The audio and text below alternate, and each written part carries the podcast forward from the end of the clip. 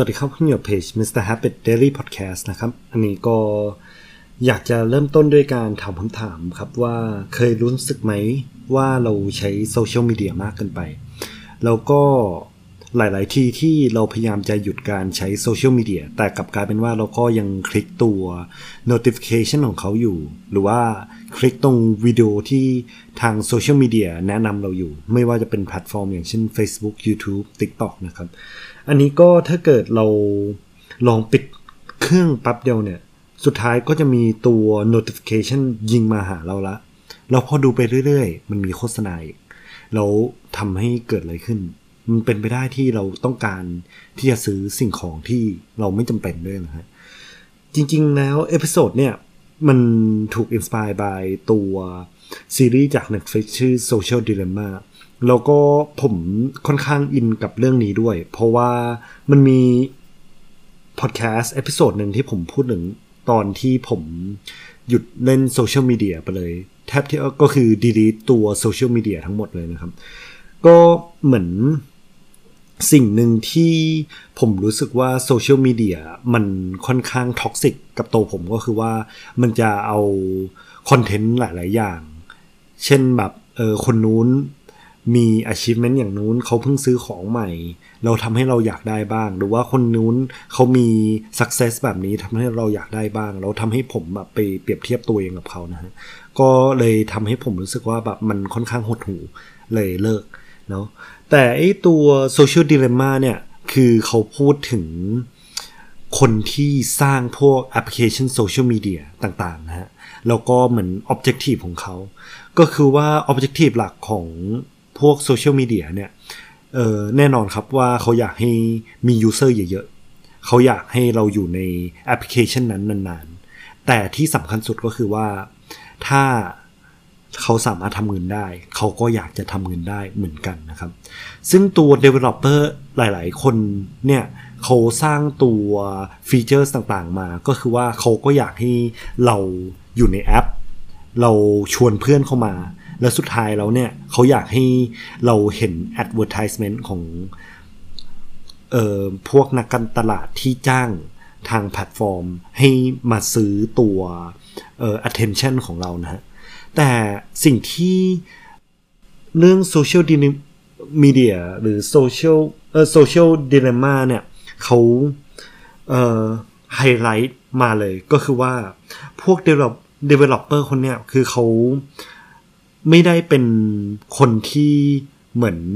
อยู่ในแบ็กกราวน์หรือว่าเขาไม่ได้มีโก ที่ว่าจะช่วยเหลือคนขนาดนั้นฮะคือเขาแค่ต้องการให้คุณอยู่ในแพลตฟอร์มมากที่สุด แล้วสุดท้ายแล้วเขาเปรียบพวกตัวโซเชียลมีเดียแอปพวกเนี้ยเหมือนนักมายากลครับ ก็คือนักมายากลเนี่ยบางคนคือเขายื่นไพ่มาให้เราเลย เราก็แบบโอเคเขาอาจจะมีไพ่เราห้า ห้าไพ่แต่สุดท้ายแล้ว ในนั้นน่ะคือเขาจะมีไพ่หนึ่งที่เขาจะให้เราเลือกตั้งแต่แรกอยู่แล้วนะครับ ผมมันไม่แคร์เขาไม่สนหรอกครับว่าเราเลือกไพ่ใบไหนด้วยซ้ำแต่เขาสนใจว่าโอเค หลังจากเนี้ยฉันจะทำอะไรต่อจากคุณนะครับผมเพราะฉะนั้นแล้วเหมือนว่าไอ้ตัวคอนเทนต์ต่างๆ ที่โซเชียลมีเดียให้เรามาเนี่ยมันเหมือนเขาถูกเลือกมาแล้วเขาไอ้ตัวอัลกอริทึมอะมันเข้าใจเรา มากกว่าเราเข้าใจตัวเองด้วยซ้ำนะฮะเพราะว่าถ้าเราลองดูแล้วเนี่ยสมองของมนุษย์เนี่ยมันไม่ได้ถูกเออเหมือนสมองของเราพัฒนาไม่ได้เร็วเท่าเทคโนโลยี อย่างเช่น พวกคอมพิวเตอร์ต่างๆ เพราะฉะนั้นถ้าเกิด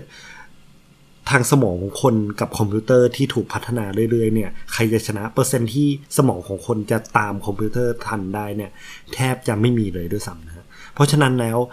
ไอ้พวกคอมพิวเตอร์ต่างๆเนี่ยมันหยิบ อะไรที่ทำให้คุณอยู่ในแอปนั้นนานที่สุดทำให้คุณชวนเพื่อนของคุณได้ให้มัน engage กับตัวแอปพลิเคชันนั้นเรื่อยๆเนี่ยคือคอมพิวเตอร์มันเก่งเรื่องนี้มาก แต่สิ่งที่น่ากลัวอีกอย่างหนึ่งก็คือว่าเรื่อง fake news หรือว่าเรื่องการ manipulate คนต่างๆนะคือตัวคอมพิวเตอร์เนี่ยมันฉลาดเรื่องการที่จะเอ่อ push คอนเทนต์มาให้เราใช่ไหม รู้มันรู้ว่าเราน่าจะชอบคอนเทนต์ประมาณไหนคอนเทนต์ประมาณไหนที่สามารถที่จะเหมือน manipulate ตัวเราได้ แต่มันไม่เข้าใจครับว่าอะไรถูกอะไรผิด เช่นเออเรื่องข่าวเรื่องเนี่ยมันเป็นข่าวจริงหรือเปล่า เขาไม่รู้ครับว่ามันเป็นข่าวปลอมหรือเปล่า แต่เขาก็ยังเออเอาพวกข่าวปลอมเนี่ยมาให้เราได้ เพราะมันอยู่ในระบบของเขานะฮะเขาคิดว่ามันเป็นคอนเทนต์ที่คุณน่าจะอ่านนะ ประมาณนี้ครับ แต่อีกวันหนึ่งเขาอาจจะเอาข่าวจริงมาให้คุณก็ได้ ซึ่งอันนี้ก็อยู่ที่อัลกอริทึมเลย ข้อ 2 ก็คือว่าถ้าเกิดมีคนที่มีอิทธิพล เราเขาอยากจะใช้ advertisement จากโซเชียลมีเดียในทางที่ผิดถ้าเขามีงบและเขาสามารถที่จะทำได้เนี่ยเพอเพอเขาอาจจะทำได้ ขอแค่เขาสามารถที่จะหนึ่งเขียนคอนเทนต์ที่มันสามารถทำให้ manipulate คนได้ แล้วก็มัน ยังไงก็ตามเนี่ยมันเผลอๆคือดันผ่านไอตัว screening process ของตัวโซเชียลมีเดียเหล่านั้นด้วย เพราะสุดท้ายแล้วแบบโซเชียลเช่น Facebook อะ่ะเขาไม่สามารถที่จะรู้ได้ครับว่าอันไหนเป็นข่าวจริงข่าวปลอมบ้างเนาะมันมีแบบหลายล้านคอนเทนต์อยู่ในนั้นเลยเขาก็ไม่สามารถรู้ได้ แล้วก็พอเป็นแบบนั้นแล้วเนี่ยเขายกตัวอย่าง เช่นเรื่อง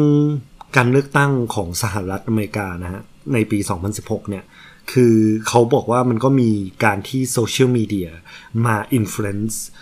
สิ่งที่หรือผลโหวตการเลือกตั้งของแต่ละฝ่ายด้วยทำให้เออโดนัลด์ทรัมป์ได้อะไรประมาณนั้นนะซึ่งเทิดเรามาดูแล้วอะ่ะมันเหมือนกับว่าโซเชียลมีเดียอย่างหนึ่งอะ่ะมัน customize ให้เรามาก มันหยิบคอนเทนต์มาให้เรา เราก็หยิบคอนเทนต์อีกอย่างหนึ่งให้คนอื่นใช่ไหมตามว่าคนอื่นชอบอะไรเราชอบอะไร แต่ถ้ามันดูเรื่องการเมืองแล้วเนี่ย สมมติว่าฝ่ายซ้ายอ่าชอบคอนเทนต์เกี่ยวกับเรื่องซ้ายๆหมดเลย ฝ่ายขวาชอบคอนเทนต์เกี่ยวกับเรื่องขวาๆหมดเลย คือโซเชียลมีเดียมันไม่ได้โชว์คอนเทนต์ซ้ายขวาให้ฝ่ายใดฝ่ายหนึ่งนะเขาโชว์แค่อะซ้ายก็ฝ่ายซ้าย ขวาก็ฝ่ายขวา ซึ่งอันเนี้ยมันกลายเป็นว่ามันสร้างสังคมที่ เราไม่เห็นอะไรจากมุมมองของอีกฝ่ายหนึ่งเลยนะครับผม เพราะฉะนั้นแล้วสำหรับตัวข้อคิดจากเรื่องนี้ปั๊บอะมันเลยแบบ ต้องหนึ่งเลย คือเราควรจะคิดก่อนเสมอว่าคอนเทนต์ที่เราได้เนี่ย มันเป็นคอนเทนต์ที่จริงหรือเปล่า ถ้าเป็นไปได้ก็รีเสิร์ชก่อนก็ได้ ข้อ 2 ก็คือว่าเป็นไปได้เราขอข้อมูลให้ครบทั้งสองมุมก่อน ก่อนที่จะตัดสินใจหรือเลือกฝ่ายใดฝ่ายหนึ่งก็ตาม เพราะสุดท้ายแล้วถ้าเกิดอะเราอยู่ฝั่งซ้ายแต่เราไม่เห็นเลยว่าฝั่งขวาเขาทำอะไรอยู่ แต่เราก็ยังจะเเชื่อในสิ่งที่ฝั่งซ้ายพูดอยู่โดยที่ไม่ฟังฝั่งขวาเลยมันก็จะกลายเป็นว่าเราเกลียดกันโดยที่เราไม่รู้เลยว่าต่างฝ่ายเนี่ยคิดอะไรกันอยู่เพอเพอเขาคิดว่าเราโง่ เพราะเราไม่รู้ ซึ่งเราไม่รู้จริง ๆ นะครับผม เออส่วนการที่เราจะหยุดเรื่องโซเชียลมีเดียของเราทำได้ยังไงดี อันเนี้ยผมเชื่อว่าหนึ่งคือมันทำยากนะ แต่มันมีวิธีตรงที่ว่าอะหยุดเรื่อง notification ปิด notification ทั้งหมดเลย ก็คือว่าถ้าคุณอยากจะเลิกโซเชียลมีเดียจริงๆเนี่ยเทิด extreme case ก็คือแบบคุณ delete โซเชียลมีเดียไปเลย delete account ของคุณไปเลย เพราะว่าแบบสุดท้ายแล้วอะ มันจะมีวิธีที่เขาสามารถที่จะปลุกตัวคุณให้คุณกลับมาอยู่ในโซเชียลมีเดียของเขาได้เสมอ ให้มาอยู่ในแอปของเขามากขึ้นได้เสมอนะฮะแต่ต่อมาเนี่ย เช่นตอนนี้สิ่งที่ผมทำอยู่ก็คือผมจำกัดเวลาสำหรับโซเชียลมีเดียก็คือว่าในโทรศัพท์ของผมซัมซุงเนี่ย คือมันมีกด setting แล้วมันจะมีพวก Digital Wellbeing นะฮะ ก็คือว่าเหมือนผมสามารถใช้โทรศัพท์ได้ก็คือว่ามีคนสามารถติดต่อผมได้นะ แต่ถ้าเช่น Facebook Instagram เนี่ย คือผมจะ limit ไปเลย เช่นเอ่อ Facebook จริง ๆ ตอนนี้ผม delete application ไปละแต่ IG เนี่ยคือเหมือนเป็นช่องทางที่ผมไว้โพสตัวเอ่อว่า episode พอดแคสต์ผมเป็นไง ผมทำกาแฟก็แบบโพสเอ่อใน IG Story ไปบ้างนะครับ แล้วก็เหมือนเป็นการเอ่อคุยกับเพื่อนนิดๆหน่อย นะฮะแต่แบบเหมือนตัวที่เสียเวลาสำหรับผมใน Instagram เนี่ยก็คือเวลาผมกดตรง Search หรือตรง Explore Explore มันแบบโหถ้าเกิดเข้าไปอยู่ตรงหมวดนั้นปั๊บเนี่ย คือมันใช้เวลาเป็นชั่วโมงเลย กว่าจะแบบออกจากตรงนั้นได้เนี่ยมันไม่รู้ดูวิดีโอไปกี่วิดีโอแล้วนะฮะก็เลยแบบจำกัดเวลาการใช้ตัว Instagram ใช้วันละประมาณ 20 นาที ซึ่งจริง ๆ แล้ว 20 นาทีถือว่าเยอะอยู่ด้วยซ้ำนะโอเค ก็สำหรับ episode นี้สำหรับคนที่ใช้โซเชียลมีเดียต่างๆ แล้วเนี่ยก็อยากจะเตือนนะครับว่าเออมันกำลัง record เราอยู่ และหลาย ๆ ที่แล้วเขาพยายามจะมัน manipulate action ของคุณ อยากจะ manipulate ความเชื่อของคุณนะฮะแล้วมันจะโชว์แต่สิ่งที่เขาคิดว่าเราน่าจะชอบ และเผลอๆมันอาจจะเอ่อทำให้ความคิดหรือตัวตนของเราเปลี่ยนไปก็ได้นะฮะเพราะฉะนั้นถ้าเป็นไปได้หนึ่ง ตัด notification ของโซเชียลมีเดียออกเลยครับสองก็คือพยายามหาข้อมูลมากขึ้น แล้วก็ฟังข้อมูลจากสองฝ่ายนะครับ โอเค ขอบคุณที่ติดตามเพจ Mr. Happy Daily Podcast ด้วยนะครับ